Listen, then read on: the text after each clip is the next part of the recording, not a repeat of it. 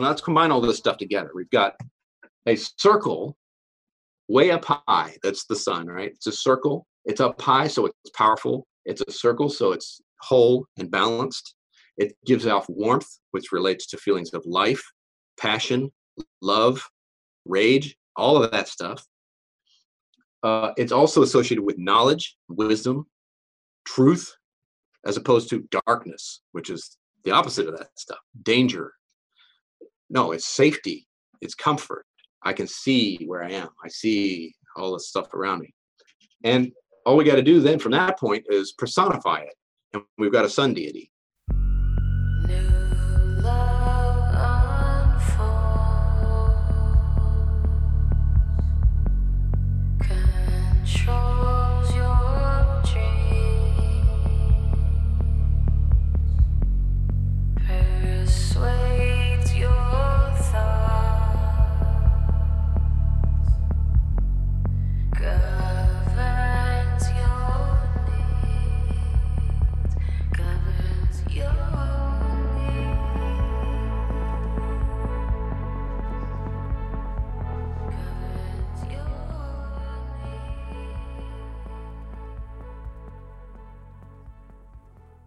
Hello and welcome to The Sacred Speaks. My name is John Price. I'm your host.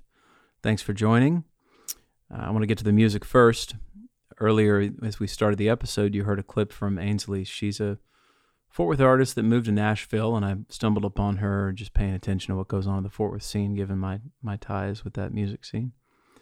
And I, an earlier band, Polly Dogs, the Polly Dogs, they they played with her, and then she took off and moved to Nashville, and uh, I'm, I'm, thank you for letting me use your song, Ansley. I appreciate it. I really enjoy this tune. This is called For the Last Time. And if you look in the liner notes of the podcast, you'll find links to her iTunes and Spotify account. Check her out on Instagram at Ansley Texas Music, A N S L E Y T X M U S I C. And if you hang out after the conversation, you'll hear the full track, uh, that single. So thanks a bunch. Today's conversation represents some healthy reading the, the culmination of some healthy reading. So, Dr. Goodwyn, who I'll introduce you to in a second, is the fellow that wrote a couple of books, uh, one of which I was going to read, and then we were going to talk. It's a book called The Neurobiology of the Gods. And then we had to reschedule our appointment, and so I, it gave me the opportunity to read a second book of his, Understanding Dreams and Other Spontaneous Images. Both of them are great, and they go together really well. They represent I think the bookends of uh, of a lot of work that he's been doing for the past eight or nine years and more on this subject, which is really subjectivity and how we come to know subjectivity from a deeper and more biological perspective. It, it means on some level that they can be on a spectrum of our experience, and what we tend to do is reduce one to the other. We become either a you know somebody in the humanities or we become somebody in the sciences. And if you've been listening to the podcast, you know about the conversation I had with Jeff Kripal about this duality that that that really isn't so much of a of a dual uh, of a duality. It's it's more it's more we that do the splitting, as Jeff would say. So today's conversation, I'm has has been uh, with me. Um, the books have been with me, and as a clinician, I, I look at dreams a lot, and I, I just want to throw this out there that you know your dreams aren't just some kind of phenomena that happens. And if you learn to pay attention to them in a particular way, it's as if they'll start to interact with you. And Erik's got a good reason for that. So I appreciate how he's got kind of both feet in different sides of the pond. You know, the kind of narrative, um, metaphor, symbol um, aspect of what you would often find in literature, and then also the deeper, more scientific aspects that you would find in uh, the medical field. He's a medical doctor. So, thanks, Erik. And uh, I look forward to more conversation. I want to introduce you to him real quick. I'm going to read parts of his bio. Dr. Goodwyn received his undergraduate degree from Western Kentucky University in 1996, where he graduated summa cum laude. He received his master's degree in anatomy and neurobiology from Western Kentucky University in 2000, where he published two articles. In 2005, Dr. Goodwyn received his medical degree from the University of Cincinnati. He completed his psychiatric residency at Wright State University in 2009, where he received a superior ranking in every category from academic and clinical evaluation, covering residency training. Dr. Goodwyn has post residency in psychodynamic training, psychotherapy, and supervision, which is ongoing.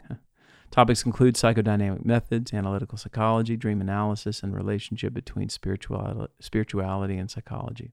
He also has formal accredited postgraduate training in cognitive processing therapy and prolonged exposure therapy for PTSD. Presently, Dr. Goodwyn is an instructor at the University of Louisville, Department of Psychiatry and Behavioral Sciences. He supervises long term psychotherapy for psychiatric residents. He's an instructor for medical students and residents. He provides clinical care and completes research and academic writing. And he's a fun guy to talk to. So thanks, Erik. What else? Uh, check out the information on the podcast at thesacredspeaks.com like the Facebook, Instagram, all the all the things, and um, uh, the the theme music for the podcast is from Modern Nations. Look them up at modernnationsmusic.com. What else? Just a comment, I think, on Erik's quote from earlier about the sun. You, you know, there's an old saying that comes to mind that and I forget what rabbi said it, 15th or 16th century, that the god of the horses is a horse. So what what we do as humans on some level is try to understand our lived experience from the perspective of our perceptual and sensory emotional systems, for lack of a better term. And we, we, we somewhat have to operate in that system. And what that what that does, though, is it doesn't mean that it's a closed system. It just means that we only have limited, a limited capacity to con- explore that system, and we keep pushing it further and further. You know, from physics to quantum mechanics, and um, from you know fundamentalism to mysticism. We keep exploring it further, um, and and and yet we keep we also keep determining that it's a closed system. So I think Jung did a really good job of saying, "I'm I'm not a theologian. I, am a I'm a psychiatrist or psychologist." So psychology was his domain, and I I am in that tradition. I certainly agree with that, and I also know my limitations.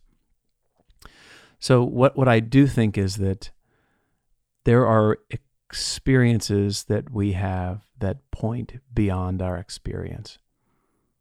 And I, I, I hope you remember that throughout this conversation, and I hope I do too, because we are we get caught by the the, the concrete, the, the, the desires of the ego that happen to be very, um, on some level, uh, attempting to make things more concrete, to put to put experience into the domain of that which is understandable um, which is why when we talk religion, we get into the ineffable.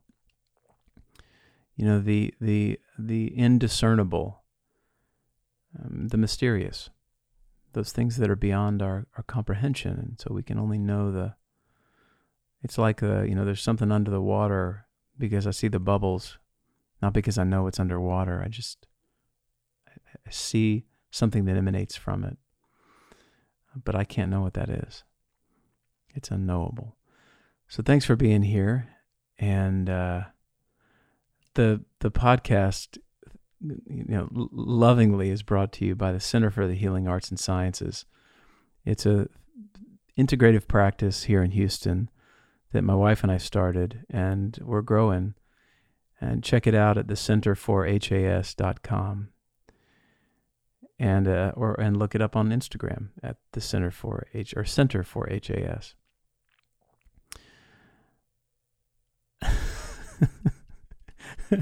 I always feel so amorous when I do these things. I'm just so grateful to be able to do this. I have a blast doing this. And uh, if you joined along for the ride, thank you. It's it's been a fruitful and an incredible ride. As I said before, it's worked. So thanks a lot. And uh, and for now, we'll leave it there.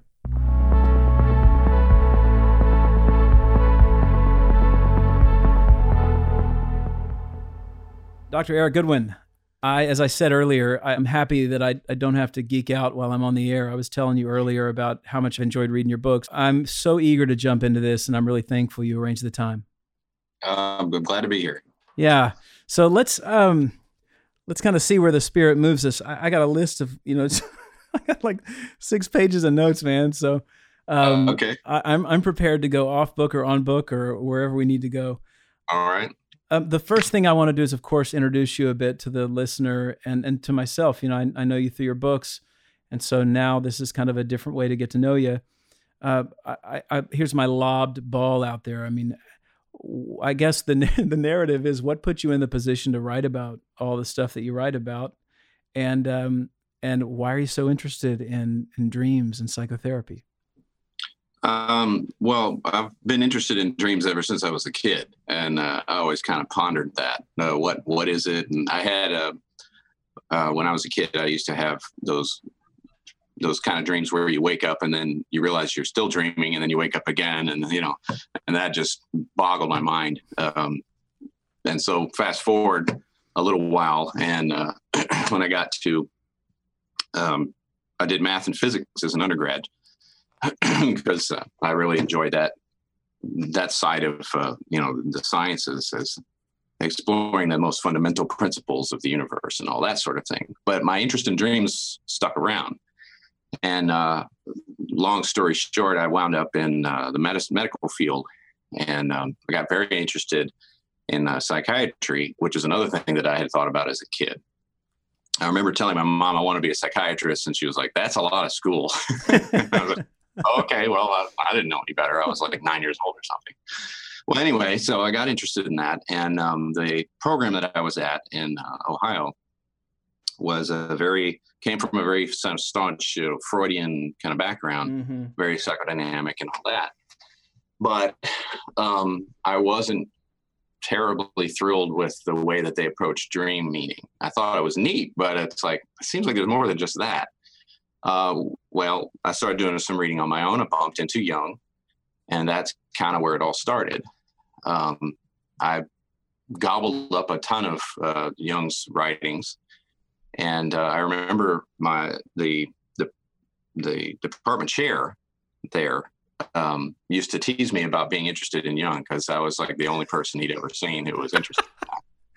and uh, he used to tease me pretty, you know, with a kind of a sharp edge to it too, because you know that's the her- heretical view from his, uh, you know, background.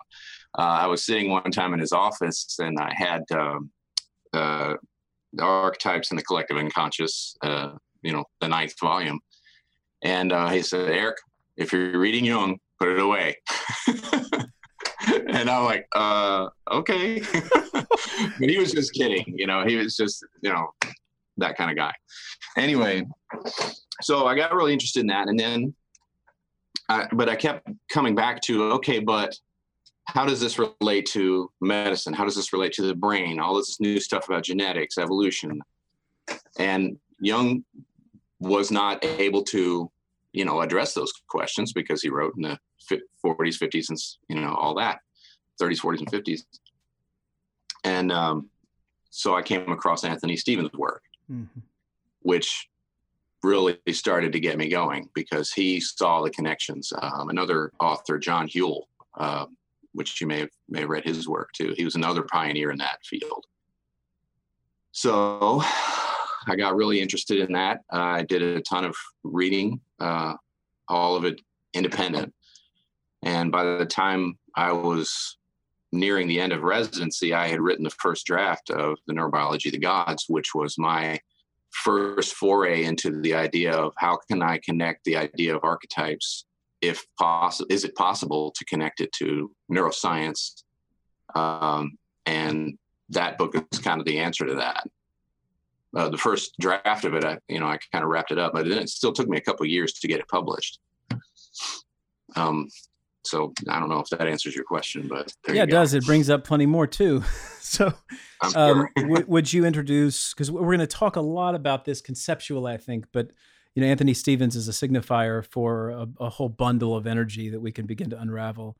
And I wonder if you mm. just talk a little bit about your exposure to maybe both those figures, John Whewell and Anthony Stevens, and and what it was that uh, attracted you to those those mm. ideas, and uh, then of course we'll get into how you've extended that a bit because I really think you have. Well, the thing about Jung is that he, when you, when I, my experience of reading him was, you go through pages and pages and pages of sidebars and all of these weird journeys into who knows what, and then bam, he slams you over the head with something that's just so incredibly insightful and profound. And you're like, man, I don't know how I got here, but that makes perfect sense to me. what the fuck just happened? yeah, exactly. So, um, but all the all the while, I'm kind of like asking myself, okay, this is really great, but how can I connect this to what we know now? Because this, you know, hardly anybody was talking about Jung uh, in in the studies that I was going through at the time on neuroscience and genetics and all this stuff. But he made a lot of statements that it's lended themselves to comparing that, you know. Uh, so Stevens is the one who put the pieces together initially for me, and um, he was doing exactly that. He was saying, "Look, Jung was very prophetic. He had all these things that were way ahead of his time." Uh, in his day, the blank slate idea was really popular, and you know his theory is ex- exactly the opposite of that. There's all of this innate stuff that goes on, and here's why I think that is, and blah blah blah blah blah. You know, so I read that and it just blew me away. And I'm like, "There's this stuff is great, and I think we can do way even more than this." Um, so, uh, in that first book, you know, I I reference Stevens quite a bit, and uh, along with many others like George Hogenson, who's another uh, big figure in all of this for me.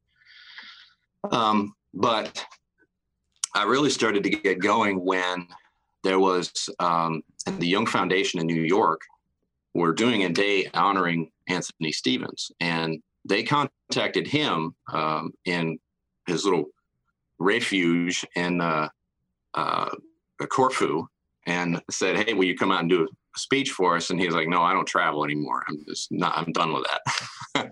you come to me, or else forget it." And and they said, "Okay, well, but do you have anybody who recommends you?" And um, he he mentioned me, and so I I had, had emailed him a couple of times before that, just saying hello, and uh, I was really blessed by that, you know, uh, that he thought of me there because that got everything going. He they invited me to give the keynotes talk. Uh, I think you can still find it on YouTube. I look at it now and think of it as awful because you know that was many years ago. But well, that's how I, I guess some yeah. people liked it because after that I got a lot of more you know in you know interest and yeah. um, so. But I've I've continued on from that point to trying to in to compare the the various sciences to Jung, um, kind of expanding out from where well, he went. Where let's he let's tend to that a little bit because you said an idea that you tended to in the book that I think is important. I share some of your experience. I, I I dove into Eastern philosophy and Buddhism early on, and then I got a degree in clinical psychology in a pretty behavioral program. And mm-hmm. when I said to to some of them that I was going to do a PhD in Jungian studies, they said, "Oh, you're going backwards. You know, you're you're mm. really messing up here." and yeah. at the time it was mindfulness and you know um, that was really of interest to me and and so i really relate with that that kind of mm. contempt that that kind of the it's it's weird because because the empirical nature of Jung it, it, really tends to be left out, as we even said yeah. earlier before we started talking about the kind of religious and mystical aspects of Jung. A lot yeah. of those forays into uh, you know mythology using you know names of gods from you know 2000 BC that have 30 consonants in there you know you can't yeah, pronounce them you know when i read Jung, i think holy shit where's this guy going? This is wild. And then i have yeah. that I, I, share that experience. But mm-hmm. but so because you and i kind of maybe come from similar orientations at least from a jungian lens blank slate. The tabula mm-hmm. rasa is what what you had said. And I, and I think it's important and you did again a good job in uh, neurobiology the gods of tending to the evolution of how how we think about behavior and our own evolution and our psychology and and so would you could you tap on some of those ideas uh, a little bit and talk about how they influenced or informed or even limited whether we're talking about Freud or Jung or Skinner or Adler or or even post Freudian theorists. Maybe we can tend to that for a few minutes. Well, um, my couple of my first papers that I published were really full scale assaults on the idea of this uh, blank slate. And although many theorists, um, back when I was writing the, that uh, stuff in 2010, around that time frame, were denying that they were supporting this idea. Their ideas, like Jean Knox, for example, um, I don't know if you're familiar with this first stuff. Yes. It was really functionally the same thing as a tabula rasa argument. It was saying that genome provides this very basic framework that springboards development, and then and then it kind of leaves the genome behind. It, they they argue that it was uh, everything past you know birth is just epigenetic, which has become kind of a buzzword for uh, we don't have to worry about the genome anymore. And uh, the problem with that argument is that it is utterly wrong in pretty much every way. So uh, the, the genome never never silences, and it's it's there all the time at every step, all the way up to death. But the point of it is though that um, I think that maybe the most important aspect of Jung's theory was bringing to the table the idea that um, there is way more going on underneath the surface that we we inherit, and uh, that has a tremendous influence on us as we develop. Rather than the assumption that everything that is in there was put there by parents or culture, you know, and local historical events and all that stuff. Yes, that's important. Um, but there's all of this other stuff this biology this evolutionary history that's literally billions of years old and uh, Jung was i think maybe the only one to say hey what's up with that with that side of things you know like where where's that and how does this influence what we do and think so when he looks across the globe and he sees all these repeated patterns in mythology that was where he kind of went with that he said well that the logical explanation is that we have an in, inherently human way of framing things and talking about things. For example, the divine child. Let's, let's just look at that, for example. Uh, you've got the story of a an infant who is of divine origin but left in peril, uh, but through the various uh, adventures, they're able to show their divine nature by overcoming horrendous adversities. Right? We got Moses. We've got uh, Scefing from the Beowulf poem. We've got, um, you know, Anakin Skywalker from the Star Wars trilogy, or from the Star Wars series. And so, this is a why do we have this story that's told in lots of different ways, but has the same basic structure? And of course, Jung ones say, well, that's collective unconscious. But when I look at that, I'm like, okay, but can we say more than that? Can we say what the collective unconscious is doing in that? Uh, that what are the components of that process? And do we have evidence or do we have maybe data drawn from other fields that aren't even thinking about Jung that nevertheless speak to that question? And so that's kind of where I live, that interdisciplinary realm where I'm kind of looking around for anything that might have something to do with this. And it's very tricky business to do that um, because a lot of times the data is drawn in a different context and they're asking different questions. But it, I think if you're careful enough about it, and I try very hard to be, you can apply it and and cross the disciplinary barriers. That that's a, a big chunk of, of the work. Yeah, and so before um, anybody out there gets pissed off about the bridging together of Moses and uh, and Luke Skywalker, I I which I I hear as well, wait a second. No that actually positions it in a really important landscape you know the the uh, and and and I I, th- I think this I almost want to pause where I'm going to ask because this gets us into the conversation about those structures the narrative structures and the links you know it's not just some culturally some cultural culturally passed on mode of thinking. You know, the way that you're mm-hmm. talking about it is that there are really innate structures that predispose us to not only create but remember things in the way that we do. Yeah. So, so before we go down that road, because I'd, I'd really like to tend to that a lot, because you spend so much time in that territory.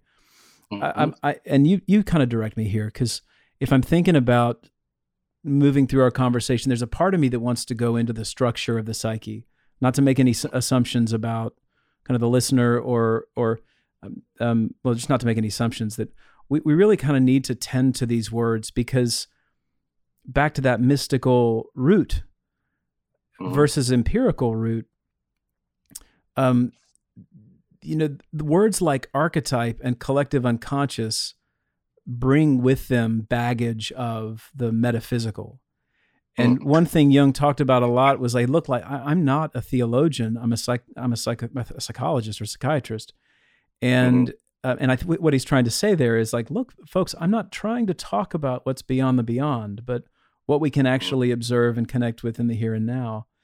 And Mhm. again, you you you do a good job of that, but I wonder if you could just speak to things like archetype and collective unconscious. Sure, sure. Uh, uh, well, yeah. So that that's a loaded subject. Um, in in the scholarly world uh, where I've spent a lot of time, uh, this dialogue has been going on for a long time. The last ten years has been a lot of really interesting discussion about just what the hell is an archetype, and you know, can we define it more concretely? And unfortunately, Jung sometimes is as much of a hindrance as he is a help because his ideas matured and developed over time. And there's a couple ways you can look at that. I mean, some people look at that and say, well, he was just confused and let's just throw up our hands in despair and say to heck with it. But I I'd like to give him a little more credit than that. I Mhm. think really that he started off with one way of looking at it and realized that you could keep going. And that's what he did. And so what started off as saying that well maybe maybe the archetype is this uh, an organizing structure within the collective unconscious and well what's that now so the collective unconscious would just be uh, all of the inherited biases and tendencies that we have as just as a part of our human you know species inheritance. Um, or another way to put that would be below the ego consciousness you have the personal unconscious where the stuff that's happened to us but we repress. But then under that is the stuff that's in the unconscious that we inherit that is part of our biology. Um, and that that's where the archetypes are for for Jung so yes you can go from that to viewing archetypes as a principle of organization throughout the universe and I, some people like to do that and kind of dive into that realm. Um, and whereas I don't see any problem with doing that, you got to really be careful when you do stuff like that because you're going to invoke uh, or you're going to pull yourself into a debate that's outside of psychology. And if you're okay with that, great. Um, one of the things that I find myself doing is bumping into the philosophical problem known as the mind body problem. Yes. And if you, and I had to do my homework on the philosophy of mind to really know the territory here where I think Jung fits. Um, philosophers of mind are talking about the most fundamental substances of the of the universe. So you can't go into that and say I'm going to use Jung to tell me about how to answer that question. It works the other way. I need to figure out what I think the most sensible way of framing what is mind, what is matter, and then figure out where Jung fits in there. Because that's like, it's not as fundamental of a question, the Mhm. question of, the, of how does the mind work? That's great. That's a fantastic question. What is the mind? That's a deeper question. so if you get that stuff all mixed up in your head, you're going to wind up where a lot of these folks are, I think, and using terms in ambiguous ways. So, um, I guess one of the good good ways to look at that would be you ask yourself, um, okay, so how does the how does biology affect? Um, how does biology create archetypes, or where are archetypes lo- located? Some people do that. They'll say, well, it's in the genome or it's in the brain. are we being precise about our categories when we say stuff like that? Oftentimes, no. So while it's a lot of work, I've found it very fruitful to look into the philosophy of mind to see how those kind of questions are framed, but looking at it through a Jungian lens. And that, my conclusion after doing that kind of stuff is that um, I think that Jung's view would have agreed mostly with a um, a view that would be something along lines of neutral monism. I don't know if you know what that is. A dual aspect theory is dual aspect, a type of dual aspect theory. Neutral monism is a type of, of multi-aspect theory, um, and that's mainly through his conversations with Wolfgang Pauli. Sure. Uh, that, and it wasn't even me that came up with that observation. It was a physicist by the name of Harald Atmanspacher and his mm-hmm. group mm-hmm. Um, in Germany that had done the hard homework involved to make that connection. And I took it a step, I've taken it a step further myself by saying, okay, so let's fit Jung into that. And how would he answer these questions? So, uh, as you can see, you know, if you ask what is an archetype, there's a whole lot of stuff you got to do to figure out even what you're asking. Right.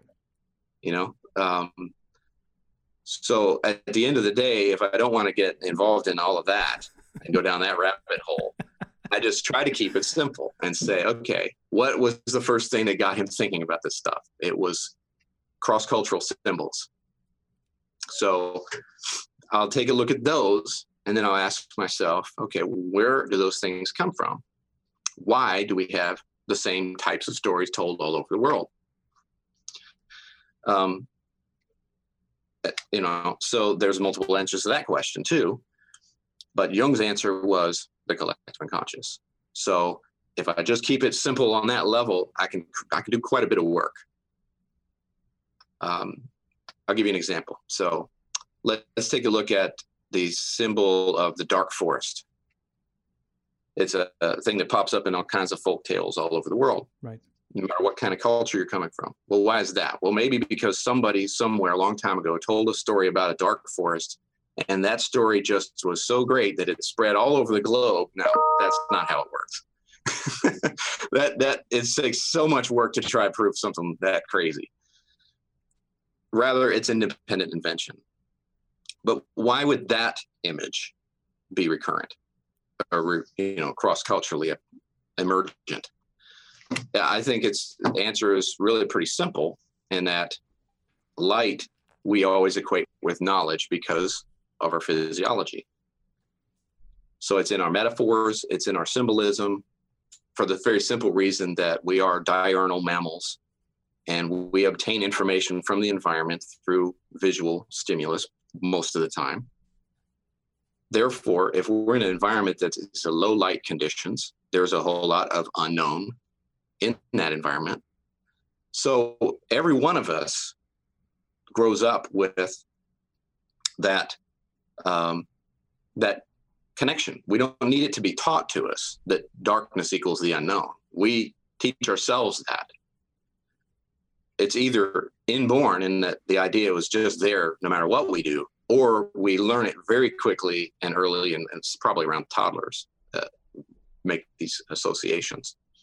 So then from that point on, the connection darkness equals the unknown or light equals knowledge can find its way in all sorts of symbols, as it also very much does. Uh, combine that with another one, which would be a natural environment versus a, a artificial environment.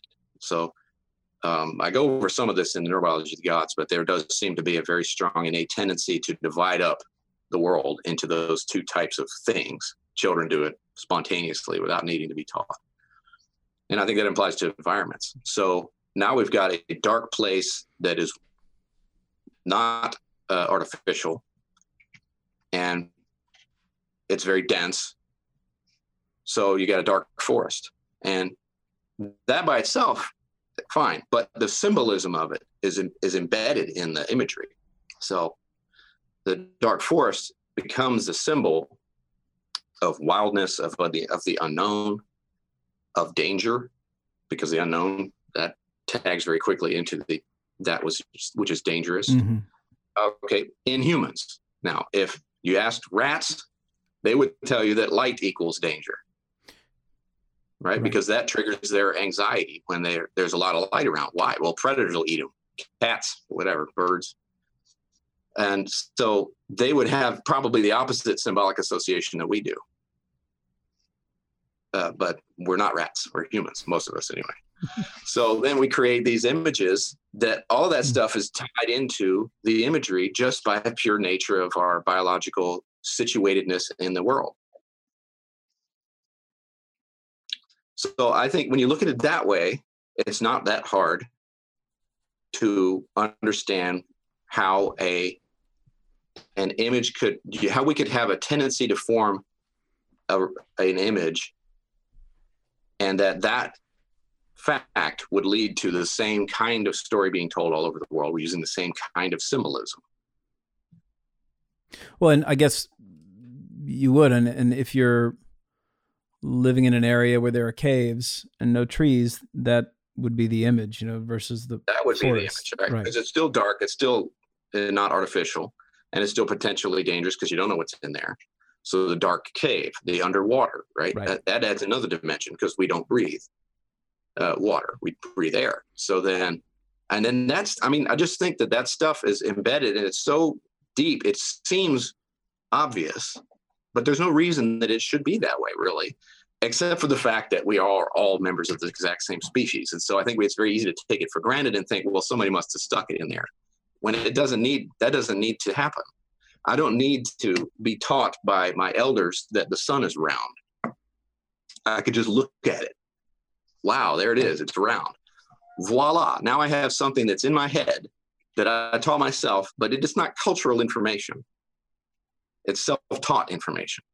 So i think a ton of that stuff can go we can tag that as a big part of uh, what we call archetypal images Well, and to add on to this, associations Mhm, sorry, continue ahead. that. Yeah.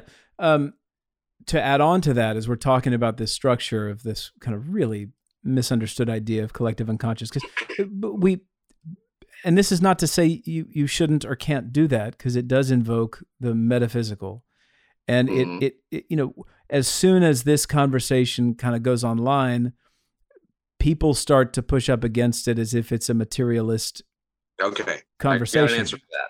Yeah. because I really am very sympathetic to that view. Okay.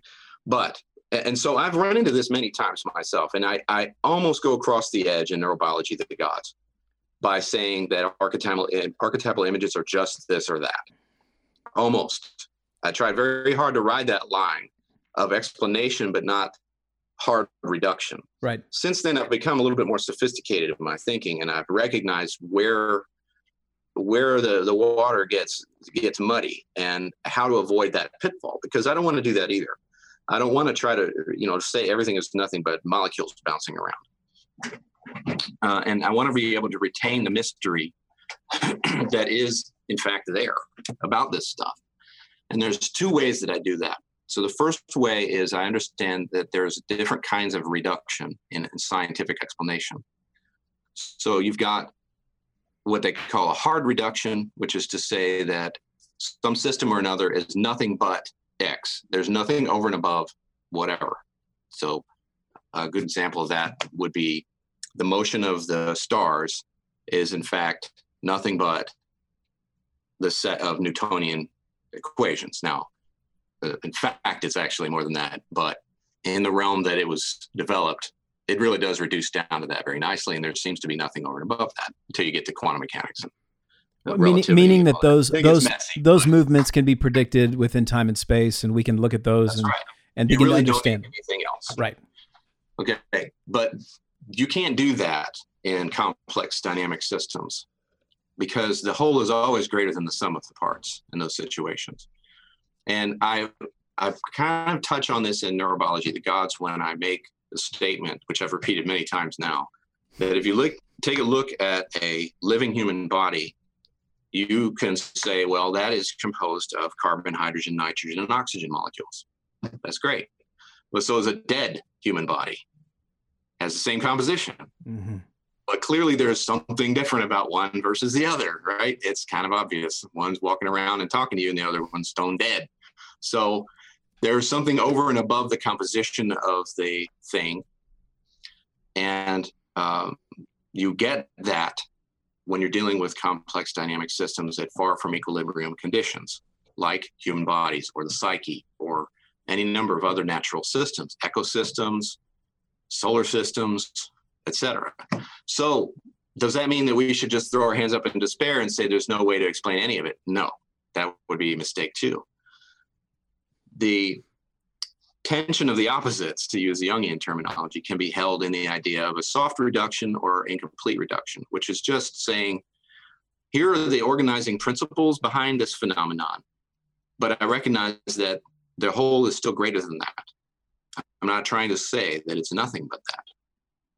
And that's what I'm trying to do with archetypal images. At the end of the day, the dark forest is the dark forest. The dream is its own interpretation and has a meaning that can't really be expressed in words. Okay, and that's due to the nature of metaphors in general. And if you, this is another thing I did for neurobiology the gods was I dove into metaphor theory quite mm-hmm. a bit. And in that corpus of work, it's pretty easy to understand and recognize that um, even simple metaphors like the price of gas went up yesterday are they have an ineffable core of meaning to them that you really can't explain except to use other metaphors right? So even though i can kind of intuitively grasp the concept of light equals knowledge the imagery really conveys more information than just me saying that because it contains the experience it contains the qualia okay mm-hmm. so that's how i tie in philosophy of mind philosophy of mind is essentially the same issue where they're saying, can we, the physicalists of that crowd, say we can reduce mind to matter? We can reduce everything that goes on in your mind is really just nothing but neurons firing in such and such a pattern. There are some very intelligent people that defend that position. I, however, side with those others that say here are problems A, B, C, and D with that. And most of it boils down to the idea of you're reducing it in a, in a manner of a hard reduction. And you're leaving out the experiential and the holistic qualities of characters and uh, or of uh, experiences that you, you know you're you're not justifying that reduction. You're not saying like so. The classic example there would be the Mary's uh, Mary the neuroscientist experiment, where. She's mm-hmm. grown up her entire life in the black and white world and she knows everything there's to know about the visual system and then walks outside the door and sees a red apple and all of a sudden she's got new information. Where the heck did that come from? And her new information is the experience of redness.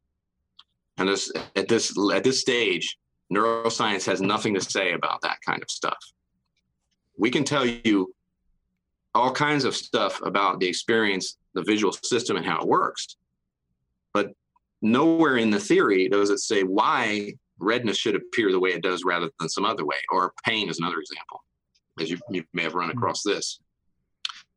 We got pain fibers firing, that equals an adversive stimulus, blah, blah, blah. You can frame it whichever way you want, but it feels a certain way. Why does it feel that way rather than some other way? Neuroscience can't seem to really answer that.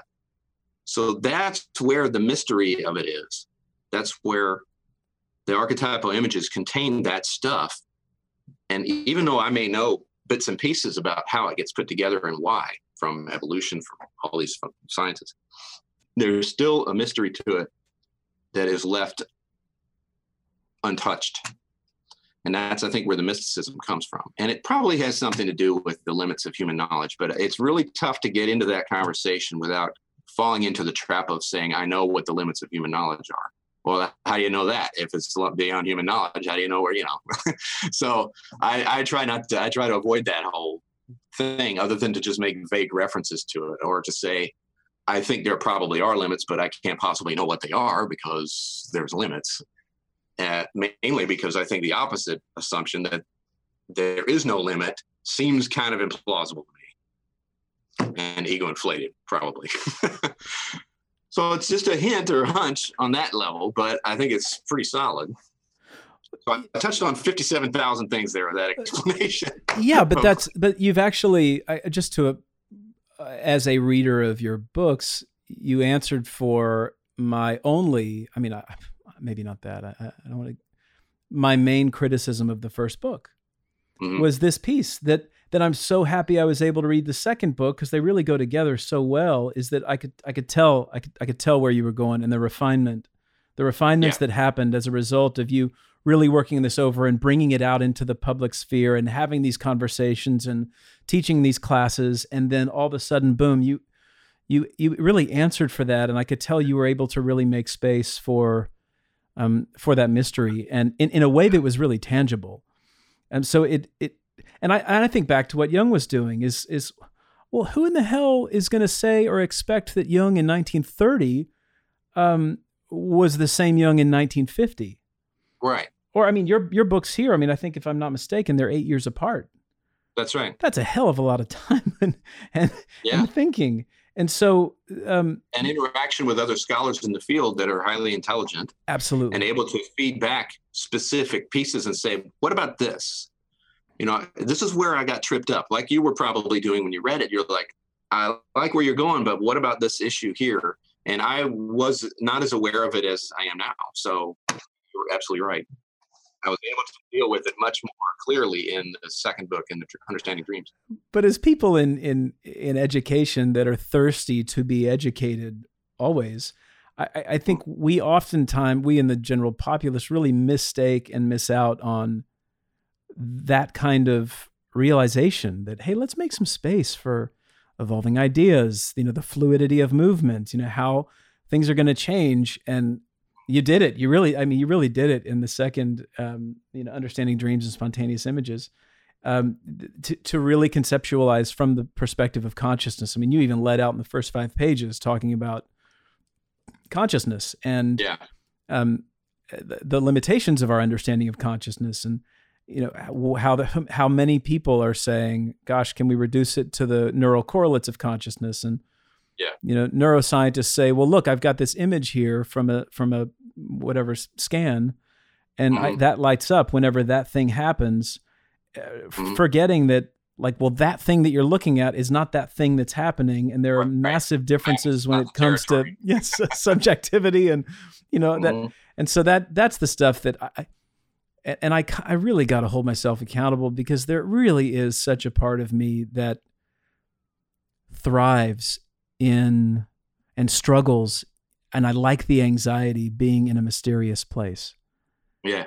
Mhm. and and and, and as much of myself that tries to understand and conceptualize and I, I still also really feel protective of maintaining one's allegiance with mystery while also trying to discover and understand what we can understand Yeah, yeah, I'm with you there. I, I love the challenge, and uh, I I always want to give the adversary, as it were, the Yeah. respect that it deserves. You know, which the limits of knowledge, whatever they might be. Um, and uh, there is something I think I think beautiful about the fact that um, that our conscious experiences of things like colors and sounds and all this kind of thing have this coherent nature that defy reducing down to A, B, and C. Uh, now, of course, one of the big questions is where, where does that that extra thing come from? You know, or is that even the way right way to frame it? And I don't know. but it does seem well. Actually, I have a lot of answers to that question, but uh, we can go down that rabbit hole if you want. Uh, but the the bottom line is that if we look at the the qualia or the quality of a conscious experience, the whole does seem to be greater than the parts in a way that cannot we cannot really um, reduce it down. So either either when you take these things and you put them together in just such a way, these new qualities pop up out of nowhere. Now that's one popular view, um, which has some objections out there to it. Or you can look at it the other way around and say the whole is actually primary. Now, if you make that maneuver, which I I think you can defend that, um, it's not a very super popular position, but what you wind up really with is cosmopsychism. yes uh, and that the entire universe has consciousness. Yeah. Now, whether or not is a single conscious entity like what we would call as God is not um, it's not a necessary ca- uh, it's not a necessary conclusion from that, but it's certainly within reason. And there, therefore, then you have a way of logically concluding that there must be a God. I mean, that's some big, big stuff coming from the redness of an apple, right? But you know, I've seen the argument made, and it's quite compelling. I think it's extremely uh, compelling, and uh, yeah. so this is the um, this is the argument that we hear a lot in Hindu traditions. You know, the um, the idea that we are uh, almost like the, the the dream agents within God's dream. You know, uh-huh.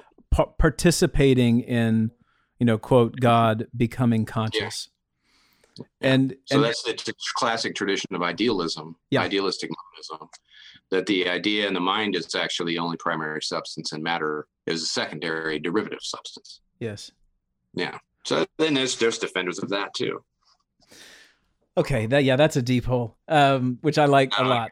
Go down that road, but we can if you want. Well, I think. I think we can actually get there through um, through tending to this too, because if we if if we kind of back up from the that dark forest there, um, I I think a couple of things to hit on. Um, I just want to tee this up real quick because I, I I do want to get to this stuff, which is maybe four things. Um, the first being the, the kind of structure of the brain okay. and the the kind of evolution of those structures and how they I don't want to say create, but that system itself interacts and may aid in uh, our understanding of consciousness or subjectivity. Okay. So there's there's that piece. There's the seven systems that come as a result of that: seeking, rage, panic, th- those things. Um, then of course metaphor, and h- Mhm. how you tended to that. I think I really really do want to get to that, and Okay. and then also to get to some of these images. You said earlier the child, and I I think it would be important for us to get to whether it's you know the kind of the gendered um, figures that show up in dreams or um, or animals and settings and and maybe get there a bit. But I, I do think that looking at the brain and starting out at the most base level and then talking about how we experience those various levels subjectively would would be a cool start. Okay. Uh, well, if we're going to start at the most fundamental level, we got to start with the genome. Yeah, cool. Yeah. Great. so, and that's kind of stuff I'm working on now, uh, trying to make sense of the concept of archetypal or ancestral memory. Um, there is a way of looking at that from a genetic point of view, where um, the old, okay, so the first thing I want to say about genetics is that it is widely misunderstood how it works in the popular um, world and even among you know non-specialists in that there's this idea that you have a gene and it creates rna and then rna creates a protein and the protein creates function and this is a one-way trip. And so if we say something is genetic it means that genome just sort of automatically goes on this program and creates x y and z whatever developmental processes Let, let me jump in because if we're I, I'm- I'm got a thing for philosophy also. This is this i- if I may, this is creating the idea of determinism. Yeah. Okay. I want to plant that seed. Okay, good. Yep. Yeah, you're right. Um, I'm gonna I'm gonna argue in a minute why that's wrong. so, all right. So this is this what we used to call this the central dogma of genetics. Okay, this is back in the 90s though. We've learned way more about genetics since then. Um, so when I get into debates or discussions with folks about what does the genome have to do with archetypes, the first thing I think people want to do is uh, attack that this idea. Are you saying that you know uh, the archetypes are in the genome? You know, uh, and I can tell you why that's wrong because we already know that the genome interacts with X, Y, and Z, and the environment has all this influence, and all of this. There's all this epigenetic uh, processing going on, et cetera. And I'm like, yeah, but you're using the word epigenetic wrong. Okay, and this is this is not just some random dude. Okay, I worked on the bench with gene, with genetic uh, material on cancer research as part of my master's. I was in the uh, you know laboratory in the trenches working with this stuff. So, uh, and then I followed it ever since then. and it's a very interesting story. And what happens is not that the genome has these programs that it just automatically spews out, but rather it has a whole array of genes that can be used in multiple different ways depending on what the environment is doing. So that's what the, the actual term epigenetic means. All it means is that the genome responds to different environmental uh, variables in different ways. Well, no kidding, right? Every single cell in the whole body has the exact same genome in it. And yet some cells are heart cells and other cells are liver cells. So what's up with that? Mm-hmm. Well, it's because the genome said, hey, I'm in a position in the embryo that is associated with me wanting to become a liver cell. So a cascade of events happen that modify how the genome is expressed. That's epigenetic modification. And voila, you wind up with a liver cell. It can go wrong in 105,000 different ways, but more often than not, you've got what we have. Um, so epigenetic modification of the genome doesn't mean that something isn't innate. In fact, the genome uses epigenetic modification to accomplish its ultimate functional ends. Does that make sense? Yep. Yeah.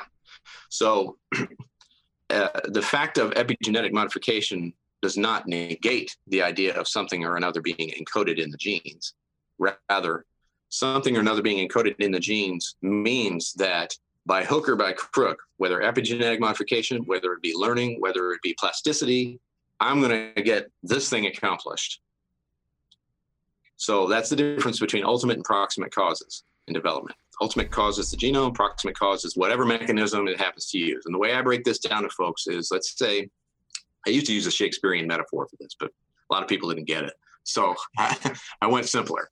It's like if you walk up to someone and shove them off a cliff and they die, and a lawyer comes along and says, you know, who caused this death? There's two answers to that question. One of them is you caused it. You shoved him off a cliff.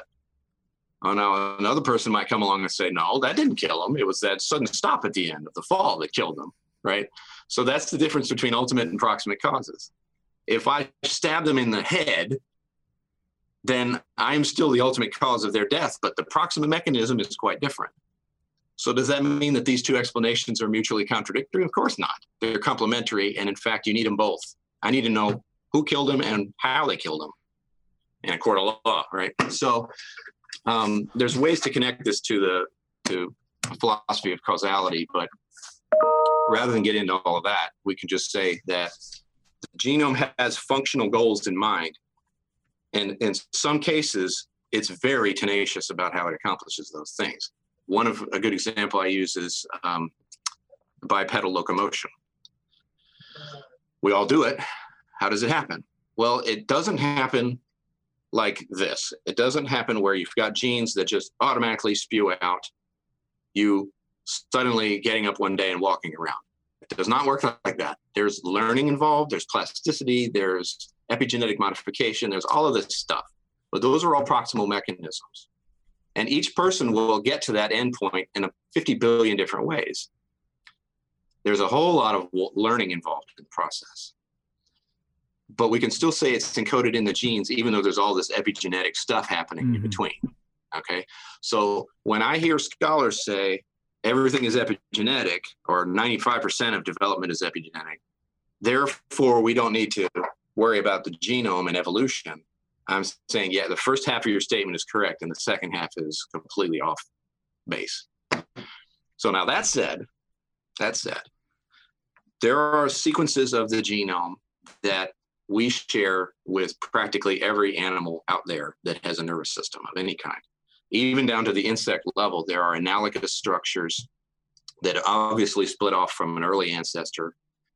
Uh, for the like, you have the central nervous uh, complex. Those genes that code for that stuff is very similar to that which codes for the basal ganglia and the midline subcortical structures in our brain and the brain of all mammals and all everything. So that part of the genome has been strongly conserved, and there's always a good reason for that. It's because evolution. Uh, look at it this way: 99% of all species that have ever existed are extinct. Why is that? because uh, we're like the few and the proud that are left. That means that every single person has a genome that's been been filtered through many, many, many, many, many generations. Only those things that are of, of utmost importance are going to make it through that many cuts, that many filters. So anything that's conserved that strongly is going to be something that's a candidate for collective unconscious material. Okay, so at the brain level, you have the basal ganglia. So you have the brain stem, the basal ganglia, which are the, the emotional, really strongly mo- emotional uh, motivation centers of the brain. If you have damage there, or there's lesions there, you do not survive. So there aren't anybody out there walking around with no basal ganglia. Their absence is incompatible with life. Hmm. So that's a commonality, a commonality that we all share with that in our brain function. Above that is what we call the limbic system, and there's a little more flexibility in that, uh, and that seems to correlate with our more social activities. Um, and you asked about the the affective centers of the brain. That's where all this action is happening. Um, and the, the brain's the midline subcortical structures is what they call it. And uh, so all of the activity of things like our basic emotional stuff that Panksepp and his gang have come up with, like uh, mm-hmm. seeking and rage and um, all that, fear, grief, etc. Those are correlated with the activities of those areas, and they're quite conserved across the species and in fact across species. So within humans, they're all very similar. I want to I want to read it really quickly just because I want people panic, fear, rage, seeking, care, lust, and play. Yes. okay, right. just so just so people can kind of hang hang on to that a little bit. This is what and we're getting at. Way to look at yeah. Right. So just for clarity, then, when those centers and they are each associated with a group of brain structures that I talk about in the book, Neurobiology of the Gods. when those are lighting up, this is according to not only neuroimaging studies, but direct stimulation studies. A certain type or mode of conscious experience is reported by the subject. Now, I can't say anything beyond that without getting into the philosophical yeah, questions. Absolutely. So I just avoid that completely. I just say it's correlate. All right. Correlate. That's all I got to say. And I'm safe. I'm safe. Um, however, it is very important and interesting to note that those regularities do exist. If those things light up, I have increased play activity, or if you stimulate rage centers, people talk about feeling an intense anger, uh, being extremely suspicious of people. Uh, you know, even racist tendencies sometimes will get lit up when you zap those areas, right? So that would hmm. be the influence of culture and how it modifies but does not create these emotional centers. Mm-hmm. That's an important distinction there too. Uh, and that's very common that we see this. So we got the basic structure, and that experience modifies it. It doesn't create it; it modifies it. I'll give you another example of that. Facial expressions. Um, so people who are born blind can still by touch recognize what facial expressions mean what. That's pretty impressive to me. Yeah. Or another thing, another example would be people who are born blind uh, exhibit the same body posture in response to emotional events. So, in other words, if they achieve a great victory of some kind, they'll stand up and expand, and the way you know the way their arms around, and they're basically enlarging their physical silhouette. Versus uh, experiences of defeat, they'll shrink down. And no, they've never seen anybody do this. So where does that come from? Must be either innate, fully innate, meaning requiring no learning or whatsoever, or is something that's self-taught. Um, to me, I'm leaning towards the first, but either one of those is a good candidate for something mm-hmm. that's archetypal, at least contributes to archetypal images. So um, the the end result or the moral of that story is that there's a ton of stuff in the psyche that is basically uh, coded for by the genome that emerges as part of our normal biological development, but is then subsequently fine tuned by experience. And the business about the facial expressions that I said earlier is that uh, so those who are born blind will have the same facial expressions in response to the same emotions. If they're happy, they smile. They've never seen anybody smile, they just do it. Okay. But what they lack typically is a social context that helps them to say, okay, in this environment, I don't want to smile quite so big because then I'll look like a doofus. Mm. They don't have that. And so that's the only piece that's missing from an entire loss of one sensory modality. That suggests a very strong level of innate um, drive towards in development. Okay, so what was the third thing you wanted to get into? Well, I, I, if we keep going up, to use the metaphor, you know, mm-hmm. we're sitting in the limbic system, and mm-hmm.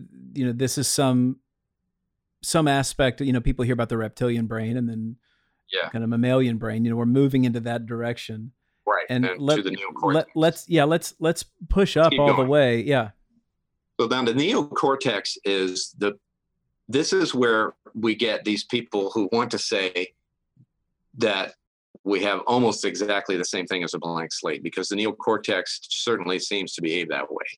It doesn't have a whole lot of any direction. It seems to be, it seems to develop with the idea that I'm going to learn a ton of stuff and I'm going to respond to it. And the reason we know that is because the plasticity involved is extremely high. There are cases of people who had congenital um, hydrocephalus, for example. And um, they wound up with, uh, at adulthood, maybe 10% of the usual brain volume, and they're functioning normally. So, how does that work? Well, you can have a huge lesion in the neocortical region as long as it's not a big sudden one, and the brain will adapt to it.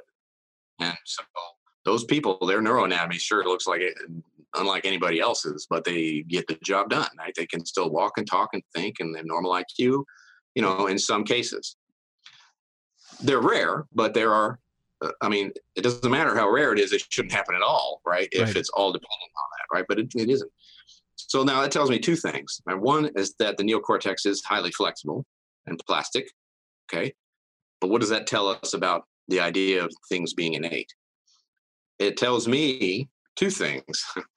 that whatever it is that the genome is trying to accomplish, it can accomplish even in the face of dire consequences or dire uh, obstacles in development. Huge, uh, huge fluid sac in the brain, you know.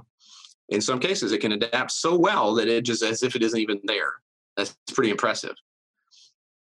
So the proximate mechanisms, interesting as they, though they may be, do not negate the fact that we have the genome that says, I really need to be able to walk and talk and do all these characteristically human things. And even though I got this big honking lesion in my brain, that is not going to stop me. I'm still going to accomplish what I need to accomplish. So there's so much extra uh, redundancy and overdetermination of these functional endpoints. That's what I get from those stories. That's that's what I hear when I see that. What other people sometimes look at is that culture determines everything mm-hmm. in the mm-hmm. brain you know because it's so malleable so because a person who is born blind say will have one the part of their sensory region that normally processes visual information will begin to process auditory or tactile information instead well that's that's amazing but it's not so much the environment doing that it is sort of but i want to look at the other side of it and go but look how the the organism is responding to that. It's still getting the job done. It's still doing what it wants, it needs to accomplish. Right. So that's the functional end point that the genome is obsessed with obtaining. So uh, those are good candidates for archetypal components. So things that create archetypal images. Those developmental trajectories that are resistant to uh, all sorts of calamities in development. Okay, so getting up to that level, then, conscious awareness is typically associated with the frontal lobe the other aspects of the cortex seem to process sensory information and um, to a high degree of refinement along many different pathways. And that that information is then fed to the frontal lobe where uh, the activity of that area correlates with conscious awareness. Um, now, some really interesting stuff about this is asking a very simple question, which is what is it about the frontal lobe that associates with that characteristic? Why is that part of the brain necessary to be active in order for a person to report consciousness versus, say, the cerebellum? The cerebellum has more neurons in it. So shouldn't that be more possibly conscious aware? But if you remove a cerebellum, you don't remove consciousness. You can take the whole darn thing away. Now, granted, you're going to have a lot of coordination problems if you do that, but you'll still be aware you remove the frontal lobe or you damage it with seizure activity or who knows what, conscious awareness goes away and you people lapse into unconsciousness. So there's something about those networks and the way they're set up that lends itself to conscious awareness. Do you know what that is? What the network? Yeah. What characteristic of those networks lend itself to conscious correlation with conscious activity. Well, but I mean, I would assume that there's some kind of mechanism that holds it all together and that experiences the experiences. Right. So the character, you're right, and but even just looking at the characteristics of the neural networks themselves, what seems to support conscious awareness on whatever level is dense interactivity. Each each element of those systems in the frontal cortex is finely attuned to what all the rest of them are doing on various levels. So in the cerebellum, we have a largely what we call a feed forward system. You get information that comes in from the sensory uh, modalities, and then it processes it as it filters through the cerebellum, and then you get output. There's not a whole lot of feedback. There's some, but nothing compared to what you get in the frontal lobe. In the frontal lobe, everything is connected to everything else. And that seems to be, for whatever reason, and we don't know why this is, but it does seem to be necessary to support conscious awareness. And the curious thing about those kinds of systems is that they function as a coherent whole. Just like consciousness appears to us as a coherent whole. And in fact, I think it is a coherent whole. I'm not saying it appears as though it were. Now, that is a philosophical statement, but we don't need to go down that road if we don't want to. Uh, well, right? but bottom line is it's a, a system of dense interactivity that creates through its activity an emergent property that would be a, a whole greater than the sum of any of the individual parts and the top down activity of that whole dominates begins to dominate the behavior of the system as a whole rather than the behavior of the individual elements. Does that make sense? It does, and and I but I, I I and I feel like if we fold in certain literary devices here, like the pantheon and polytheism, you know, where the interaction, you know, the, the, these these, and this is jumping into the gods, but where the pantheon of the gods Eh, they're a, they're a uni- the they're a unified whole because they all exist on Olympus. Let's say from the Greek perspective, you know, okay. but each represents different perspectives, and they have conflicts, and they have thoughts, and they have sex with each other, and they have children, and they have, you know, they all are interrelated, and they also interact with humans. And so, what it, it seems to me is that if we if we move into that lens, what what's happening there is we're seeing from a narrative lens these neurodevelopmental and biological aspects of human biological existence playing themselves out.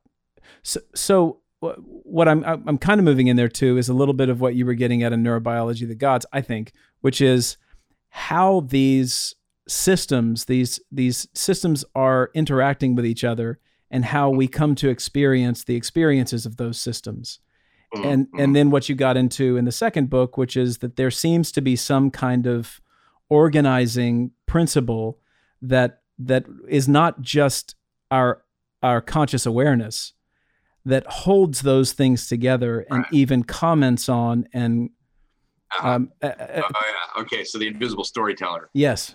Yeah. Yeah. Okay. Right. So um, I think a logical question might be, given all that we've talked about so far, is like, where is that? Yeah. You know, and I would say uh, I'm afraid to even try to answer that question, um, only because it, it, you're making an assumption when you if you ask something like that like well you know the knee-jerk response would be well it's in the unconscious okay where's that well it's in these limbic regions and all that i don't think it's that simple because we, we can see conscious and unconscious and we make those distinctions and all that stuff from within our own personal phenomenological field. So those things don't necessarily match up with particular brain regions. It may be a consequence of those brain regions behaving as a unit in a particular way. And I think that seems to be the case when it comes to this, what I'm calling the invisible storyteller, uh, as more or less an, an analog to Jung's self archetype. Right. Which is just there's an organizing center of some kind within the psyche that may not be locatable in physical space in the same sense that consciousness isn't really easily done. Mm-hmm because of that holistic quality of it, all that. Um, and I know, I know, neuroscientists out there will, will, start to get really uncomfortable with this kind of talk. But some of them, I think they're getting better about this stuff. Uh, because the opposite is to say, well, it's right here in this part of the brain, and then that's that's got a whole host of problems with it. But anyway, uh, anyway, so it's a behavioral or processual phenomenon that we're looking at. This invisible storyteller business. It just means that not only is there a coherent organizing center of consciousness, but as that there seems to be one for the entire psyche, which is exactly what Jung was saying. And only he wasn't looking at it from this point of view because he didn't have that kind of stuff to look at. But I imagine he probably would have loved to look at it. Well, and let's let's link this up to dreams because that was actually number I forget three or four, where okay. where you know the significance of dreams and dream theory is it's been it's run the gamut everybody from it's just you know as we've heard like random firing of neurons and yeah. you know REM sleep and it's not to be paid attention to it's it's kind of just an epiphenomenon of our um, our biology right. and and what what you're saying though by linking I think what you're what you're saying by linking the kind of narrative dimension of our meaning making experience and also the biological dimension of our you know our just material physical selves that mm-hmm. when those two things interact we see certain patterns in narrative that can be reflected and linked up to our biology and our yes. genetics so so by studying stories and myth and fairy tale and looking mm-hmm. at patterns of those various kind of uh, ubiquitous phenomena that happen in every culture uh, since you know in our evolutionary lot in life all of a sudden we're marking on walls and talking around the fire and cooking and telling stories you know since that's happened there have been these patterned ways of communicating yeah. and coming to know deeper parts of ourselves so we're, let, let's kind of reject the idea for a second that um, I think we both would anyway, but let's reject the idea that that there's ran, just random firings. I mean, that's a nothing right. but proposition. Mm-hmm. Where you worse than that, actually, because to me, you have to justify a position like that. You'd have to say, here we have a system that is completely functionless and pointless, and it still exists in the psyche. For what reason, nobody can say. If it's completely random, there's no reason. Why on earth would this still be around? Now, that's not this that, that's not a hundred percent way of rejecting it, because there are things that do seem to linger around, like the appendix, although now they're starting to see that maybe that does actually have a function. But the point is that there's an awful lot of energy put into dreaming for it to be pointless. That needs to be justified if you're going to try to defend that position. I don't try to defend it because I think it's baloney. Right. But that's just me. But let me get let me go back to your question though about how do we look at this and understand dreams. Let me walk you through, I think, how this works. So, a minute, like a, a few minutes ago or a while ago, I talked about the sun. Okay. So, I think that not only do we have these universal emotional predispositions, You know, maybe things like uh, linking a particular body posture to an emotion is is completely inborn, um, or facial expressions, since people can recognize them instantly, even if you're from another culture. Um, those things might be completely in inborn predispositions. Okay. But on top of that, you also have to include stuff that we all teach ourselves as a part of growing up that has nothing to do with our culture, because those things will show up everywhere too. Right. right. Okay. So, like being able to look at the sun and say it's round, well, that's going to be one of those things, those things that are universal. Maybe they're not innate. Maybe, you know, I mean, for all we know, the sun could be banana shaped till we look at it. Mm-hmm. But now the cultural teaching that we may receive would be sufficient, but not necessary. Mommy told me the sun was round, therefore it's round. Okay, that's great. And now I know it and it's going to persist. Or I can just look at it and go, hey guys, the sun is round. Oh, wow. Okay. So that's that's example of that. Now, there's a whole slew of other stuff in here, like the connection between light and knowledge, which I already talked about. But let's look at some other ones like height. So increased height is going to automatically be, I think, naturally tend to associate with power, ideas of power. Mm-hmm. And um, that would be very simple reason, being that all of us, when we're developing, our minds are learning, we see that everybody who has power is taller than we are. That's just simple fact of existence. Maybe if we got smaller after we were born, it would be different. but doesn't work that way. So constraints of the physical universe play into this. All right. Okay. So what about some other things? Let's take a look at warmth or heat or fire. Those are automatically going to link to our emotional centers because uh, of rage and lust and, and really intense passion of any kind, because all of those things raise our own body temperature. So it's going to be an unconscious link, but it'll be there nonetheless, whether or not we think it out. It does not take a unique poetic genius to say love is like fire, right? For it to spread all throughout the globe because of some brilliant. No, this is it's a cliche because we all make that connection automatically. Right. Right. Okay. Um, heat and warmth also gets connected to ideas of love and connection and life for a similar reason that um, cutting off the uh, natural or blocking the neurotransmitters that are typically activated when we are in uh, trusting emotional relationships, i.e., the opiate receptors, will often give you a sense of chill or cold. And in fact, our attachment systems evolve from our temperature regulation systems. So it's kind of baked in to that, the way that functions. So we're naturally. Wait, Erik, hang on. Say that again, because that that's something that's completely new to me. Our oh, attachment oh, okay. system. It's in, the, it's in, the, book. It is. Well, Our, I missed love it. and attachment. Yeah. Neural. Uh, the part about love and grief, attachment and grief. There's a big chunk of that that evolved from our temperature regulation centers. Oh. Isn't that weird? So there's a, a, a baked-in reason for us to automatically link attachment, connection, trust with warmth. Okay. So, hmm.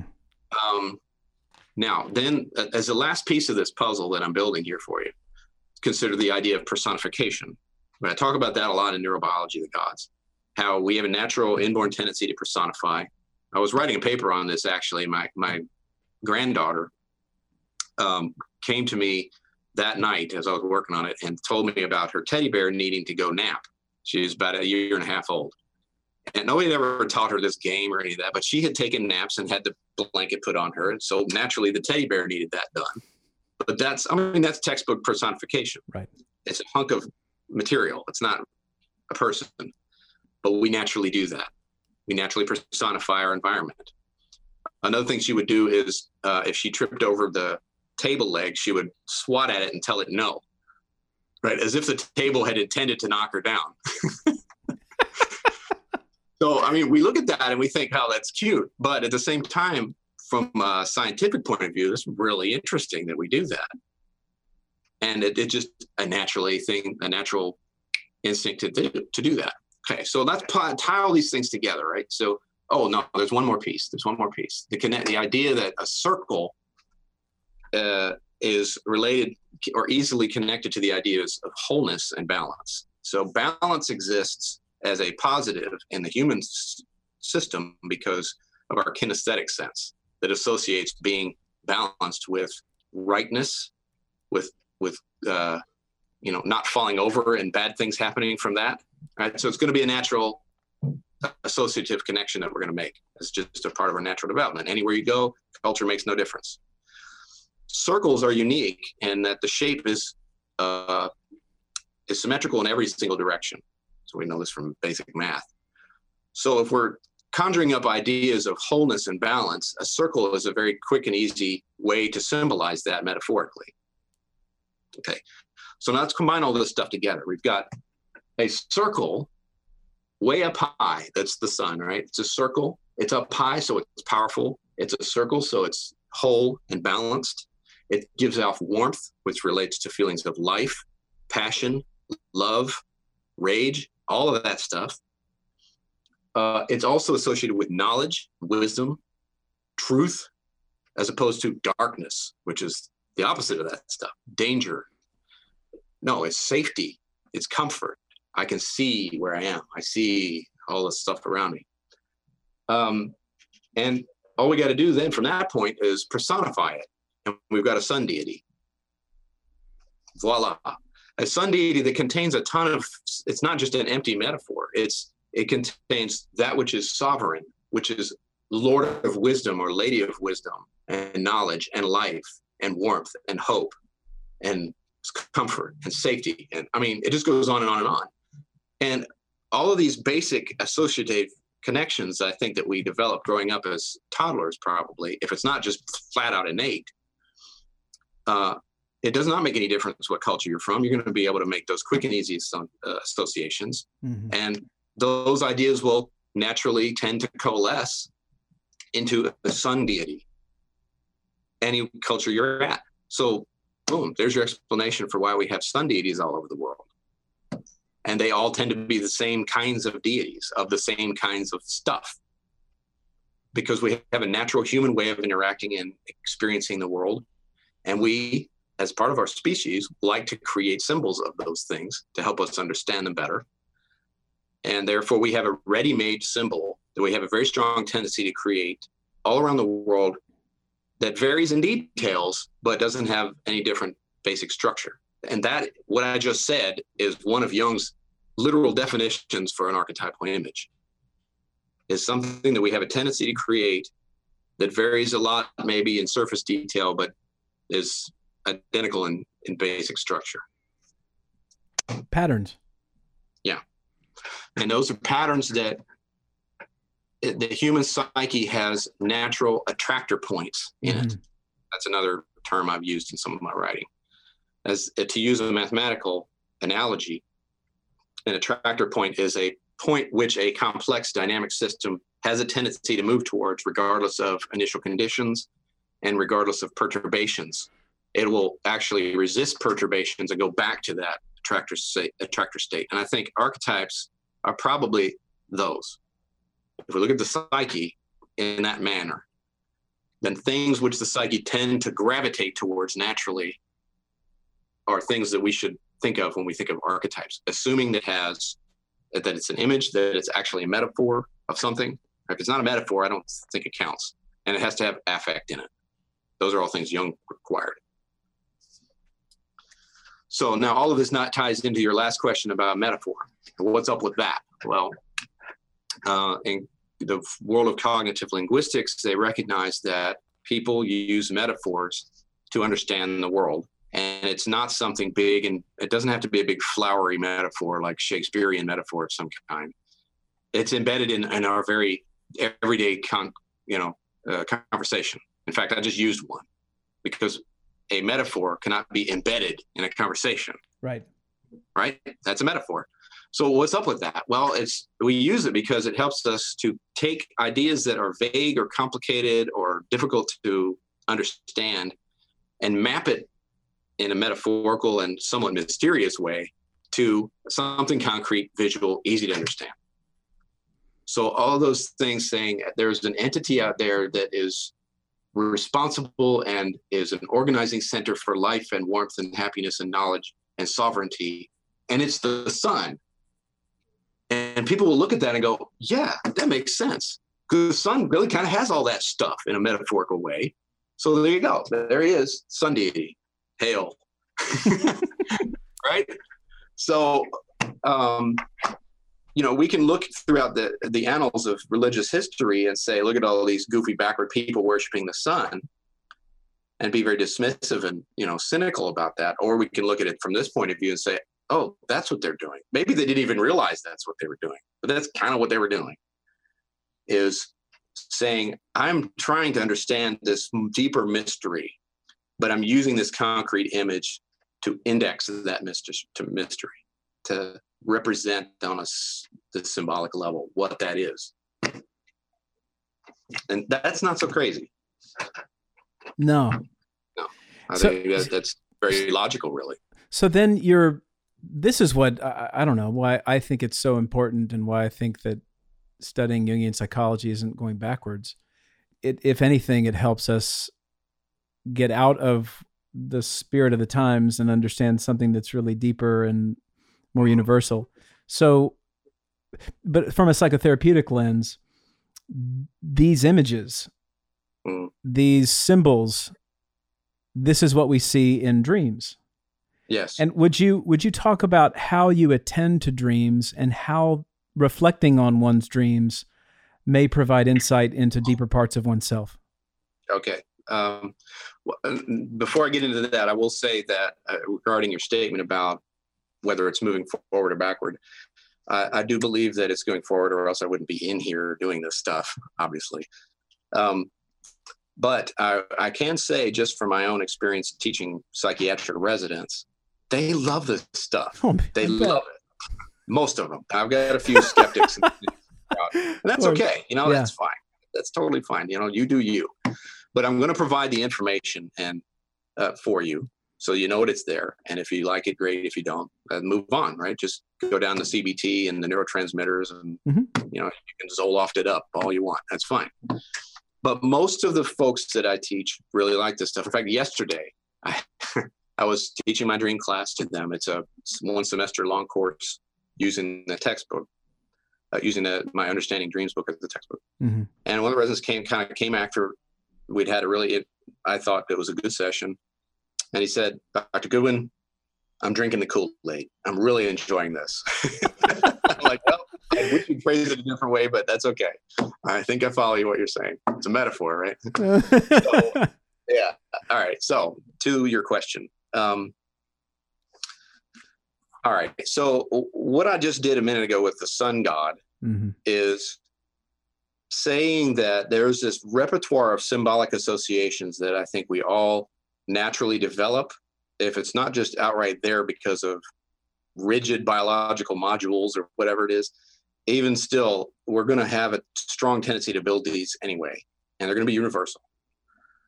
So any person that walks into my office is going to have this repertoire of symbolic associations at their beck and call anytime they want to try to formulate a new symbolic image now if we go through the massive ocean of dream science and empirical dream research, uh, there are a few things that emerge from that sea as things that people seem to agree upon for the most part. And that one of them is that very few people believe that they're completely random.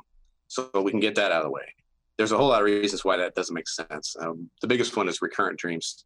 How do you explain that if they're completely random? Right. That's really tough. Anyway, um, outside of that, there's a strong sense of memory consolidation being a very important part of dreams. But what is memory consolidation really? Um, you can look at it from a kind of mechanical point of view, like people like to use the computer metaphor, which I absolutely detest, but let's, you know, whatever.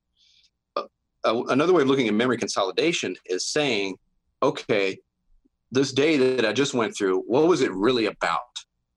what is the most important thing I need to consolidate about that experience? Well, a really fantastic and easy way to do that is to wrap it all up in a metaphor. We do this all the time in our day to day language and thought. Why would dreams be any different? Well, they're not. And in fact, when people are dreaming, those the parts of the brain that love to light up when we're thinking in a more associative manner are more active in the REM state than they are, or in the dream state than they are when we're in our day-to-day, everyday activities. So it makes sense to look at those even more strongly as symbolic something. Most likely, it's going to be what in the world is going on with you these days. So that's what I'm going to dream about. But it's not put together by the conscious ego or the dreamer, which, as I probably mentioned in the book, if that doesn't spook you out, it should, because right. you haven't thought about it enough otherwise. Because there's something else in there creating these narratives and using these symbols, and you're a player in it rather than the creator of it. so, all right. So let's sit with, sit with that for a moment.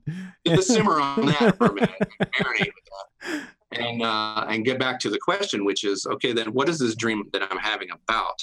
Now, I follow Jung here, but I also try to explain why I think Jung was right in this. I'm not just sort of blindly following what he said. I think that he was spot on, and he said things like the dream is not a message from the unconscious; it is a it is a symbolic statement of your current situation. So even if you're dreaming about stuff that happened 10 years ago, it's it's the, it's about the stuff that's going on now that relates to that 10 years ago stuff. Um, now, if a dream pop, the, the difference between understanding dreams and other types of symbolism is that that very fundamental principle that the dreamer didn't cook it up. So then, whatever metaphors are in there, the dreamer is not going to have much access to what they mean. They're still metaphors, but we got to work backwards to try and figure out what they are actually about. That's where the work of dream interpretation comes from, and that's why it can be very sticky. Nevertheless, I don't think it's impossible. And one of the ways we can do this is by, again, the reason why looking at world symbolism is so helpful is because those give us clues as to what are those ready, ready-made associations. Uh, what are they? and how might they co- coalesce into creating things like sun deities or whatever, dark forests. And if I already know that I have a couple of associations that are fundamental language, like darkness equals unknown or danger, uh, sometimes darkness equals um, uh, pregnant kind of pre-fertility or fertile chaos or things like that too. So there's that aspect of it too. It's uh, and that again, that still ties into our visual system, meaning that there are sometimes things around the corner that are unknown that develop into wonderful, amazing, powerful things. So darkness is a great metaphor for that idea. Now, if I have this fundamental language kind of worked out with all of these different associations, I can help figure out what the particular person in front of me's dream is about. And the example I give in the book is the talking bunny rabbit, among others. Mm-hmm. Right. So and I came at that um, when a resident come, came into one of my classes after I was finished, and they said, "Dr. Goodwyn, you're the dream guy. What in the world is this dream about?" This is one of my patients, right? And I went to one of the other professors, and they said, "Well, maybe." And okay, so let me for the audience here, the the dreamer had this recurrent n- uh, nightmare to her. She experienced this as a nightmare of a talking rabbit saying, "I'm going to get you," and it chases her around her room until she crawls underneath her bed to hide from it. Then the bunny rabbit looks down under the bed and says, Got you. And she wakes up. Not all that terrifying, really. But to her, it was so much that she would avoid going to sleep wow. because she didn't want to have a dream because it was so disturbing to her. So I look at that and I told the resident, I said, Does your patient have extremely rigid approach to life, have a difficult time with play, have a hard time uh, with creativity? And did they have a severe trauma in their childhood? And they said, How in the world did you know that? I said, Because I'm a Jedi. No, because, well, I am, but never mind. Yeah, your mystic coming out. I, I, can look at that. I, I can look at that and say, Well, what is the bunny rabbit about? globally, right? What is that imagery? So even if my patient doesn't know anything about the Japanese rabbit god, which they don't typically, uh, it doesn't matter because if it's recurrent enough, if it's something that shows up enough around the globe, then it's probably tied into one of those um, tendencies to create such and such of a symbol, right? What Jung was talking about as an archetype. So I don't have to be mystical and metaphysical and all that to explain how this happens. And I, I like to think that one of the reasons why people can sometimes connect with my work is because I do kind of take that veil off a little bit and say, look, you don't quite have to go down the road of mystical mm-hmm. woo to right. to see that this stuff is rational and logical. You don't have to remove the mystical aspect either, really, um, if you don't want to. But at least it gives you something to work with. You know, for the thinking types in the crowd, they really love mm-hmm. that. Uh, I'll sometimes I'll do a lecture and then we'll hit a break and then somebody will come up and say, "Can we do some feeling type stuff now?" I'm like, "Absolutely, absolutely, we can." Balance in the forest is needed. So, anyway, so the bunny rabbit was very commonly is still a symbol of fertility, of playfulness, of innocence, of creativity. And what is she doing? She's running from it.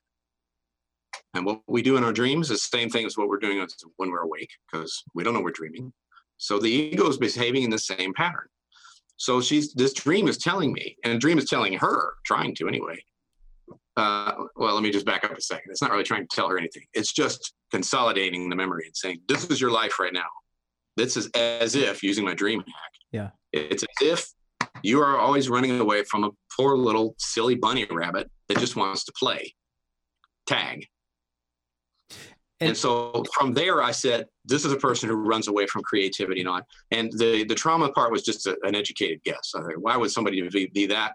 Well, probably because she was punished for being terrified. goofy kid. Sure. And it made her terrified of, and that's why she got into that pattern. And I was right about that. Um, in fact, the abuse was very severe. And it should uh, be. The other piece of it, the other piece of it was it was a recurrent dream. So that actually is not an insignificant thing at all fact she's having it for years and years and years means this is a very entrenched pattern that she's not been able to get outside of. Otherwise, she wouldn't still be having the dream. So, and uh, looking at our time, I know we got to finish in a bit. Uh, I, the to tie that though, it's it's it's not the same as saying to somebody, "You're not playful or creative enough." It, it, I also think of like what happens when somebody takes LSD or has a powerful experience. You know, again, back to that meaning making mechanism, it is an experience of something rather than some kind of uh, uh, elixir or some you know a prescription. Like right. it, it sets you up in a completely different framework to be able to carry literally within you these images, ideas, affects, dynamics, relationships, and and allow for them to work on you. And so it just shining the light on that for somebody and saying, you know, what do you think this is? You know, and I don't know about, I know this happens to you, I imagine, is, you know, uh, week after week, somebody says, I was really thinking about what you said. You know, this tiny little just, what might you think that is?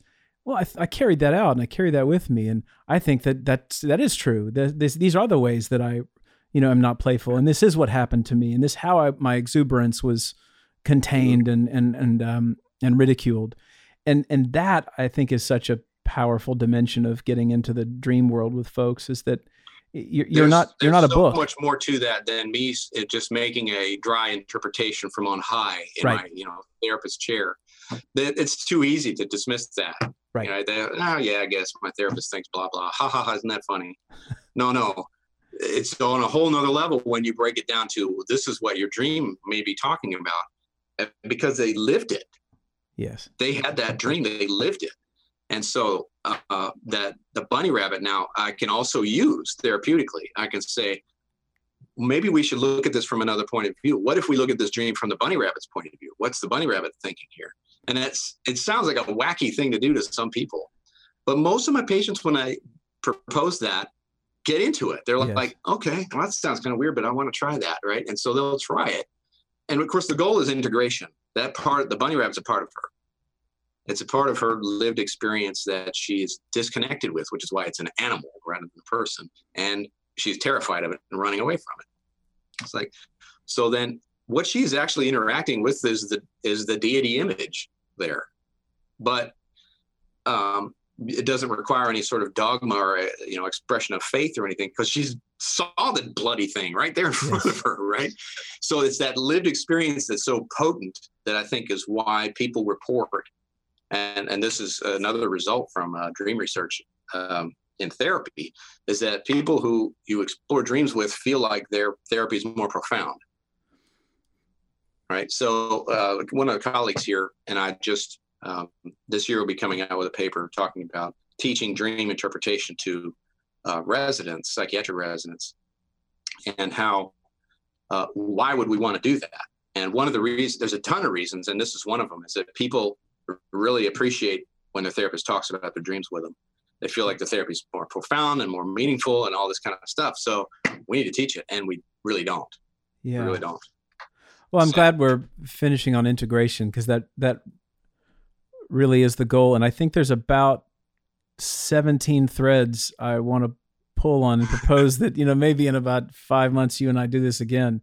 Absolutely. There's a lot of. I mean, you're doing such great work, Erik. I, I'm again so grateful for the books you've written and what you continue to do in integrating these multidisciplinary perspectives because I think that is we're so specialized and uh, siloed that to, yeah. uh, to again to take the model and say well it's actually an interconnected network and there's something that holds all that together and that's where the juice is. Yeah. You seem to be doing that man and I, am I'm, I'm a fan and i'm gonna keep reading okay great. Is, is, there anything left you want to close on you know where people can reach you or anything like that?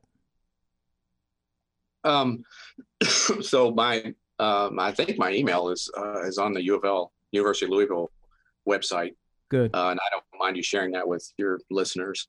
Great. Um I, I do try to, you know, I'm pretty busy, but I do try to answer questions, and I, I get great ones from um, oh, people that I give talks with, and it doesn't matter what the background is. You know, I don't feel intimidated by all the science stuff. Uh, I, you know, some of the greatest questions I get are from people from the arts and literature mm-hmm. and all mm-hmm. that, because Jung is definitely all over the place in that world right. too, even more so than in mainstream psychology, which is ridiculous, but there it is.